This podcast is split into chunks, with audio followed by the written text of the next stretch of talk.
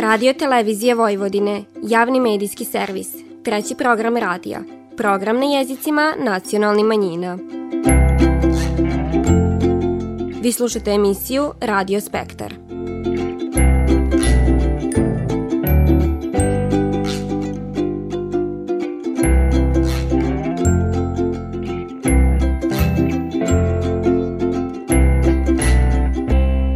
Poštivani slušaoci, faljen Isus. Vi pratite program na bunjevačkom jeziku.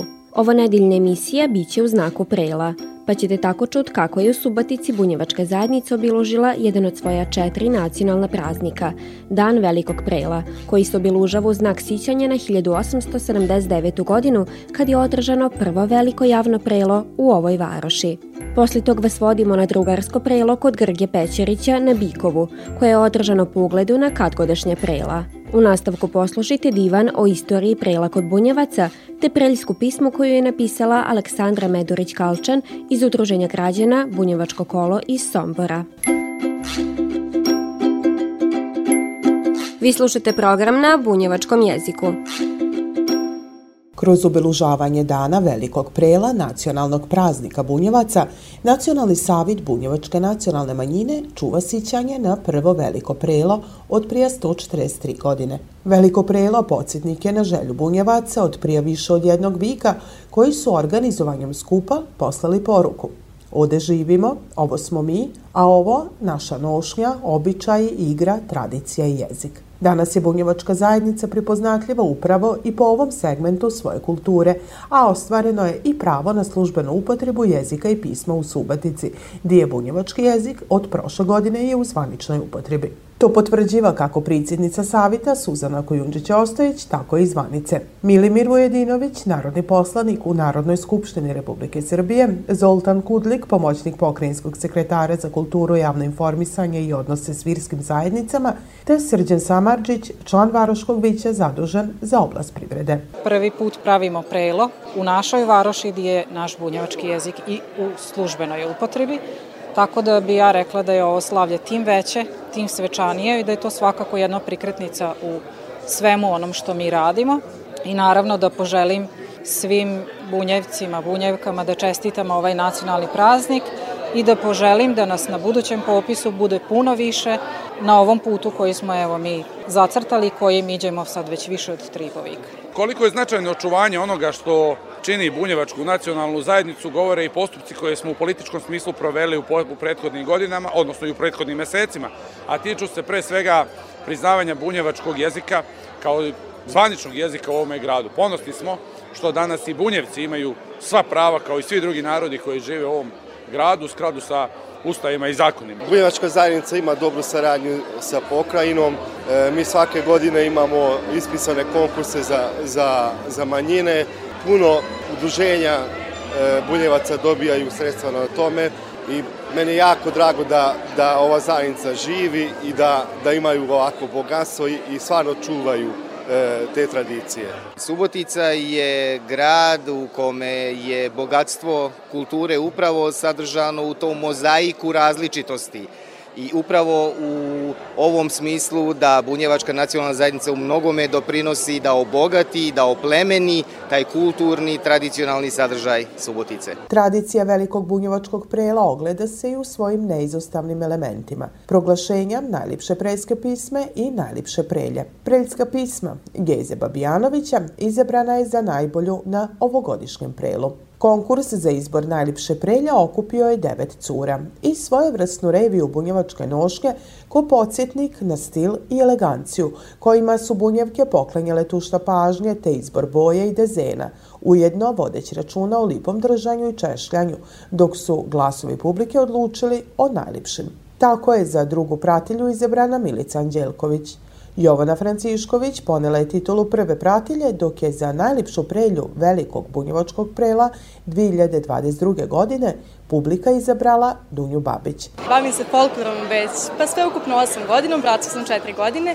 E, jako mi je drago zbog ovoga i folklor je jedna moja velika ljubav. Tako da samim tim i ova manifestacija i ovo nošenje, nošenje i sve, sve je to deo folklora, tako da veoma mi je drago zbog toga što mogu da učestvujem u ovome. No zvuke svečane bunjevačke pisme te drugi pripoznatljivi nota prelo je proteklo u atmosferi zajedništva, veselja i druženja. Isti razloga ova zimska okupljanja nalaze se pod tačkom obavezno u kalendaru gostivi, med kojima su i Stipan Krčalić, Marina Loboda i Rajko Tumbas. Ja najviše dolazim zbog tradicije i zbog ljubavi prema prelu. Ja sam išao na prelu još kao mali, prije 70 godina. Normalno onda me mama i baću nosili, Tako da ja, od kad nazad sebe, ja znam i za prela. I ako mi se sviđa, da god budem mogu mrdat, neće maj prela. Zato što volim da dolazim na punjevačko prelo i inače sam ovaj, bila član e, kulturnog društva u Lemešu, e, tako da smo tradiciju bunjevaca i tamo ovaj, e, gajili, volim, volim i folklor, volim igru i druženje. Nekada je to kod nas bilo prelo i dužijanca obavezno. Samo to da mi se ispuni srce da vidim pravo prelo i onda kad bude dužijanca, to mi je sva želja da kao bunjevcu da mogu se izveseliti s tima lipam narodnim nošnjima i igrama. Pisma i igra obilužili su i ovo veliko bunjevačko prelo. Prvi u nizu nacionalni praznika bunjevaca, a povodom narednog praznika, dana osnivanja Bunjevačkog nacionalnog savita 23. februara, raspisan je konkurs za dodelu priznanja Nacionalnog savita Bunjevačke nacionalne manjine u 2022. godini. Konkurs je otvoren do 17. februara, a sve detaljne informacije zainteresovani mogu dobiti u kancelariji Bunjevačkog nacionalnog savita u Subatici.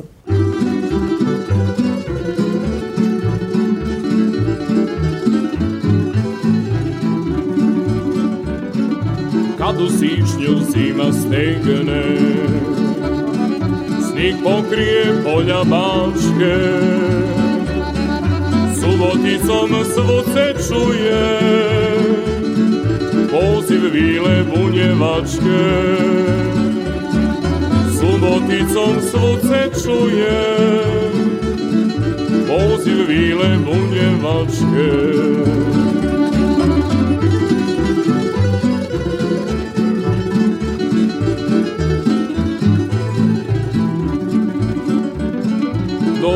Dođite nam, mili gosti,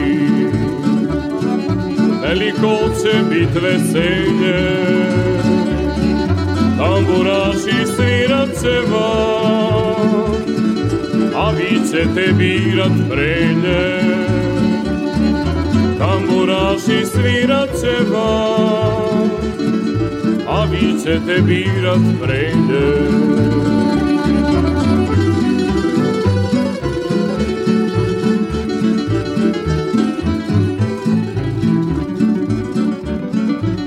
kad god su naše balce Barem tako nam divane. Tu na prelu bunjevačko Izabrali naše nane.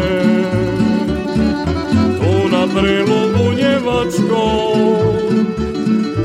Izabrali naše nane Zato gosti Bog vas dono. Nasmijano nek vam lice. To je želja domaćina. Starešine subotice To je želja domaćina. Starešine subotice Okupljanje, druženje i veselje pred korizmu od uvijek su bili sastavni dio života bunjevaca. A posljednje dvi godine u nedostatku ovake dešavanja želja za okupljanjem je veća. Sićajući se stari prela na salašu Grge Pećarića na Bikovu, prošle nedelje održano je i prelo koje je okupilo prijatelje, rodbinu i poznanike, koji su se u opuštenoj atmosferi prisjetili kadgodešnih vremena, ali i razloga zbog čega su ovaka druženja važna. To potvrđiva je Kata Jarnjević, Marica Milašin i Stipan Lulić. Prvi put sam ovde i oduševila sam se jer ovo posjećanje stare običaje, koliko za prelo, toliko e, nekada se u ovakvim salama pravili svatovi. U ono vrijeme kad smo mi bili mladi, kad smo išli na prela, kad smo se skupljali, družili, veselili se, uživali smo eto jednostavno na, na, na, na, ta, na prelima. I niko nije pravio razlike, nego smo se veselili stvarno baš onako od srca. Najvažnija stvar za mene ovo današnje druženje da mi u stvari moramo čuvati identitet naših predaka, naših gena i onoga što mi jesmo. Jer ako mi nećemo ove manifestacije održavati, ponavljati i, na, i neke druge, mi u stvari ćemo izgubiti sami naš identitet. Naš identitet ćemo čuvati uh, sa našim običajima koje ćemo mi održavati. Med gostima bilo je i veterana kulturno-umetničkog društva Aleksandrova, ali i aktuelna igrača. Med njima i Vesna Takač, umetnički rukovodilac društva i jedna od organizatorke prela. Ono što ostane para, što smo skupili, što ostane da ćemo u kudu Aleksandrova da pomognemo toj deci da da nekako opstanemo ovo sad luda vremena i kako ide i kako ne ide. Krumpirača je među najpoznatijim i najzastupljenijim prejskim milima i upravo je ona služena i na ovom drugarskom prelu. Međutim, ni ovo prelo nije prošlo bez fanaka, a da ne zafale, postarale su se Zdenka Sivić i Katica Žiga. 4,5 litre mlika, pol litre vode, 5 kvasa, 5 kašika soli, 20 kašika šećera, brašna onako mutiš i to jako dugo treba muti da se to dobro, dobro spoji i onda ostavimo da se kreće i eto. Nus pismo, igru, domaću rano i druženjem proteklo je i ovo prelo u dnevnoj varijanti, a za falnost domaćinu za prijatan ambijent stigla je iz Kulturno-umetničkog društva Aleksandrovo kroz poklon sliku slamarske sekcije društva. svira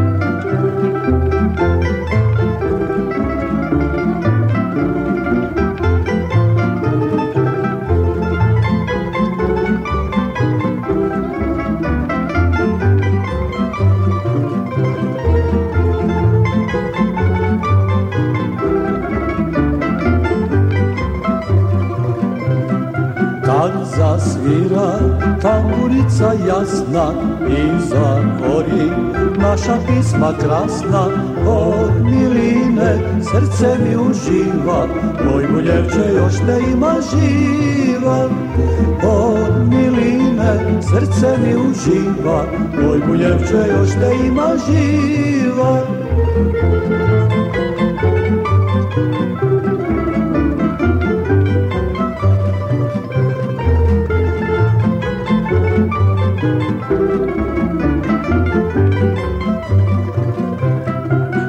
igra koloma okolo Bilo i to. Sitno okolo Misliš, brate, da su gorske bile Iz oblaka u kolo se sile. Misliš, brate, da su gorske bile Iz oblaka u kolo se svile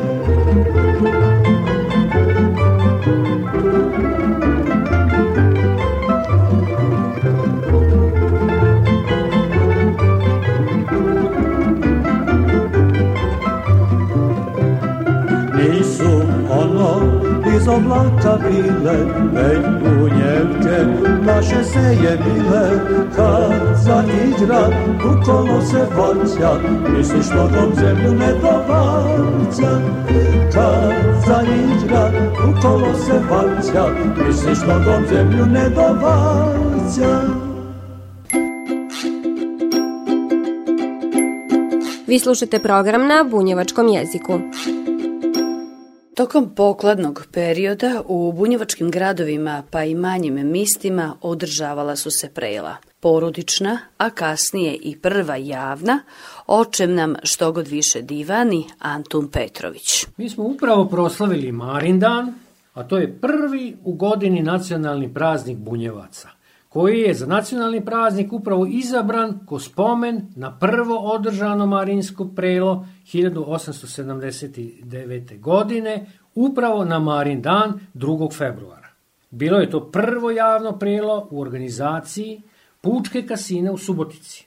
Na prvom prelu prodato je čak 1500 ulaznica i bila je to priredba i skup duhovnog osviženja bunjevačkih ljudi. Bio je to podsticaj od kojeg se ulivo ponos i svakako to je bila svojevrsna smotra nošnje, ponašanja, igre i pisme. Prelo se otvaralo priljskom pismom, koju je svirala i pivala tamburaška banda, a kasnije je to obično preraslo u sveopću pismu svih uzvanica. Slikovito je, Nikoliko Prilja imalo u ruki preslicu, a mladež i svi zvaničnici su se pridavali razdraganoj bunjevačkoj zabavi. Igrala su se kola, ketuš, mađarac, okretuša i druge igre.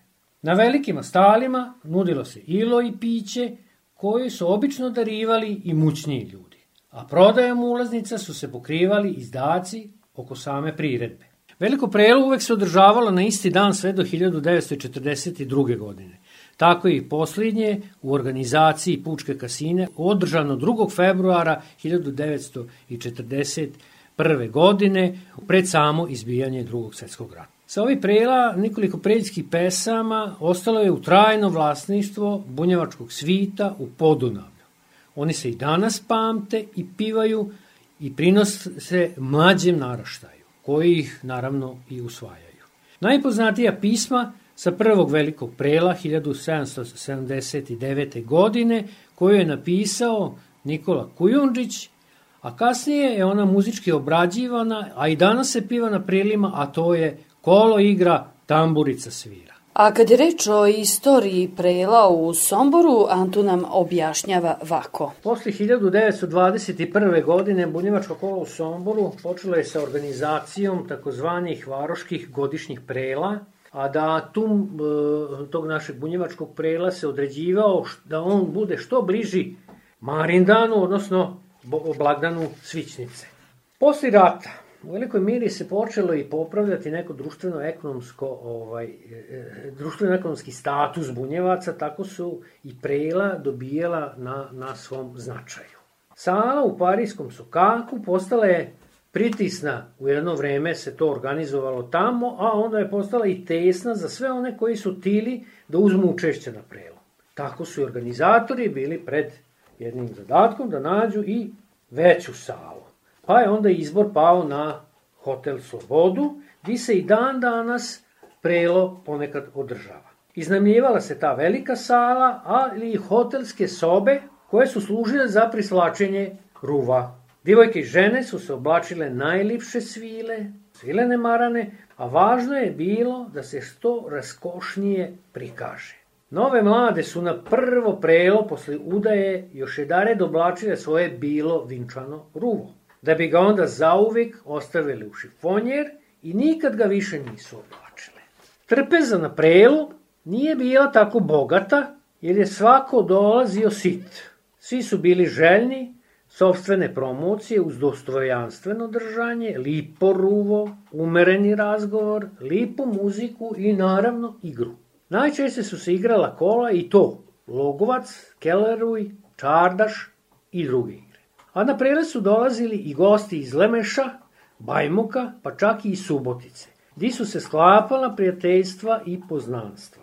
Na Somborska prela dolazili su go, gosti iz Bača, Plavne, Sonte i Monoštora. Od reosnivanja Bunjevačkog kola 2001. godine Bunjevačka prela se održavaju u Somboru i to u organizaciji Udruženja građana Bunjevačko kolo. Mile davne uspomene prošli život svoj sve bih dušo rado dao za polju tvoj samo reci mi da me ljubiš ti?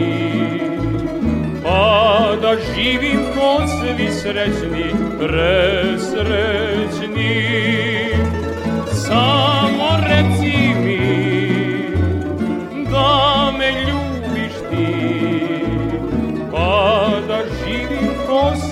svi srećni,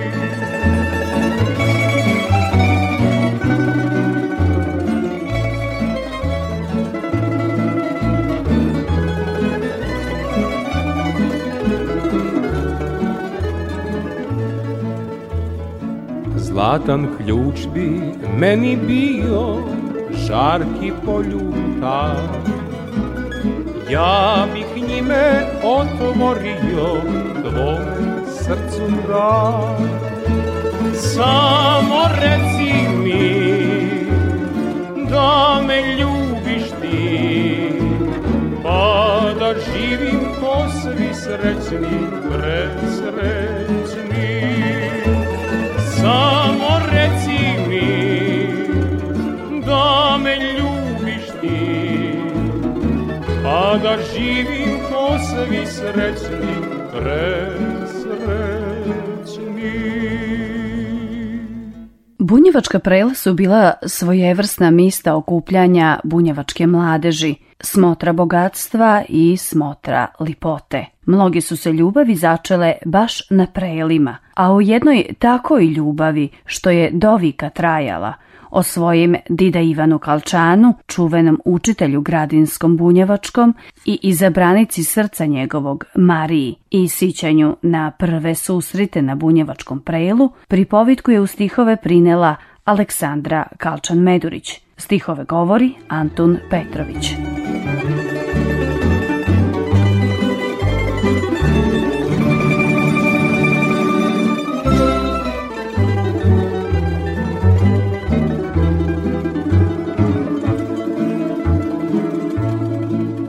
Bilila se varoš od sniga, nestala je svaka briga.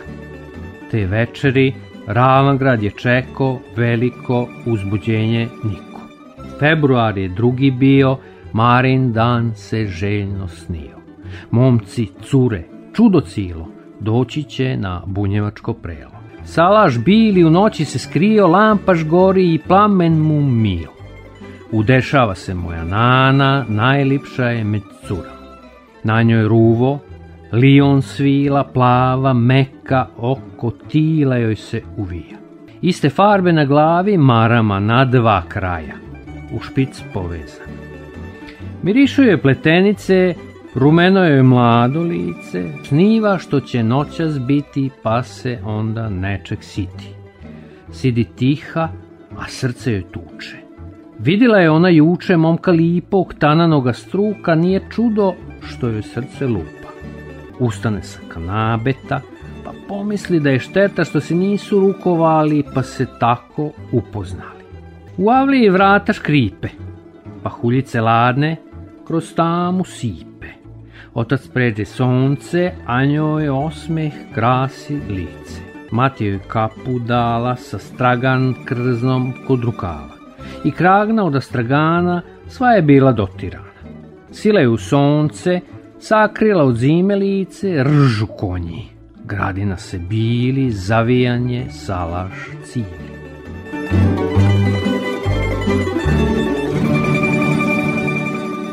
Na gradini, a s druge strane bačivan je brojio dane. Kad će prelo dare doći da njih sritne u toj noći. Sićao se da je bila srdačna i lipa cila, kad joj u crkvi vidio, odma ju je zavolio. Učitelj je Baćo bio, na salašima svima mio. Riči teran, vitkog stasa bujne kose divnog glasa. Ako treba zapivati, prvi će on tamo biti sjajan pisac riči bunjevačke, ovdi kod nas na severu Bačke. Kad je maridansko veče stiglo, pogledao se on u špiglo, Malo brke fino je savio, na glavu crni šešir metio. U avli vrata škripe, pahuljice ladne kroz tamnu sipe. On konje vata, prežu sonce, a blago osme njemu krasi lice. Onda babu i mater stane zvati, vrime je, treba krećat, ržu konji, gradina se, bili, zavijanje, salaš cili. Svitla varoška, već se vidu, Bunjevci na prelo iđu. Ravangrad se lasa od tamburice mekog glasa. Momci cure hitro stižu, biseri se na bluzama nižu. Uzbuđenje svuda titra, kolo igra, noga hitra. Logovac, čardaš, kelerluj, seljančica, srpkinja, pa luduj. Svitla goru, tamburica svira, nikom pisma ne da mira. Stari sidu, pa gledu šta mladi tako lipo i graznadu. I u njima probudi se želja da ostanu dio tog veselja. Nanini na prenos stigli. Momci su se odmadi za ples, da se njoj upišu, njenu meku ruku begenišu. Al ona spazi pogled plavi, što joj misli uzburka u glavi. Iđe momak, tananoga struka, njeno srce uzbuđeno lupa. Kaki spisak, ma kaki mladići, neće ona nikom dati prići. Samo njega lipog monka čeka da se njime ostane dovika.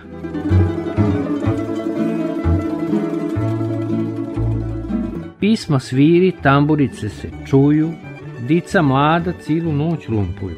Baćo i Nana, sa njima su igrali i cijelo prela svoju ljubav slavili. Kad se sitim ove priče, znam da mnogi na nje liče.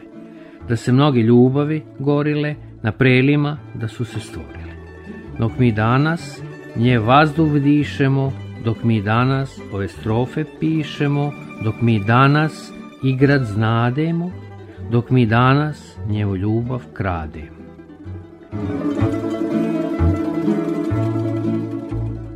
Dok se sićamo stari salaša, dok za njih znadu i dica naša, dok od mnogi jezika bački znamo divanit i naš bunjevački. Do tada ćemo postojati i uvek ćemo nastojati da duh našeg bunjevštva bude ona divna bašča, što samo za slogu znade, što ljubavi imade, za sve ljude i običaje mnoge, da svi žive u duhu te sloge. Zato smo večera svi došli na prelo, mladi, stari, čudocilo, ržu konji. Gradina se bili, zaviljanje i moj salaš cili.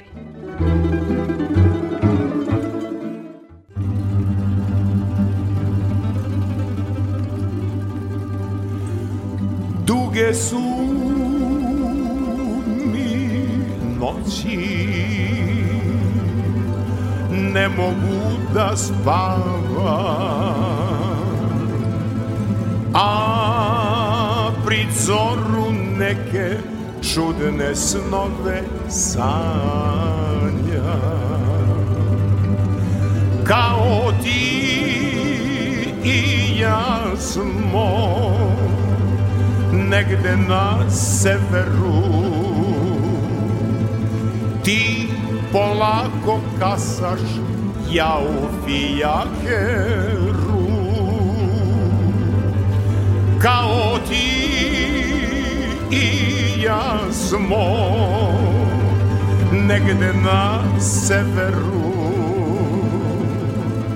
Ti polako kasaš, ja u fijakeru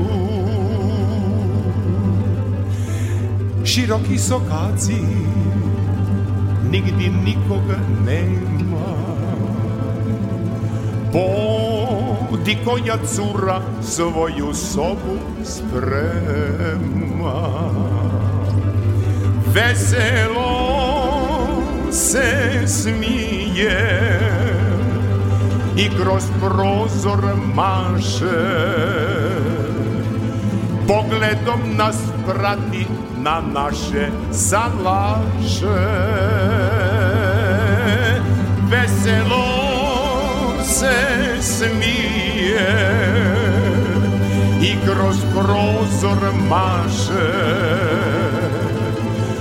Pogledom nas prati na bajske salaše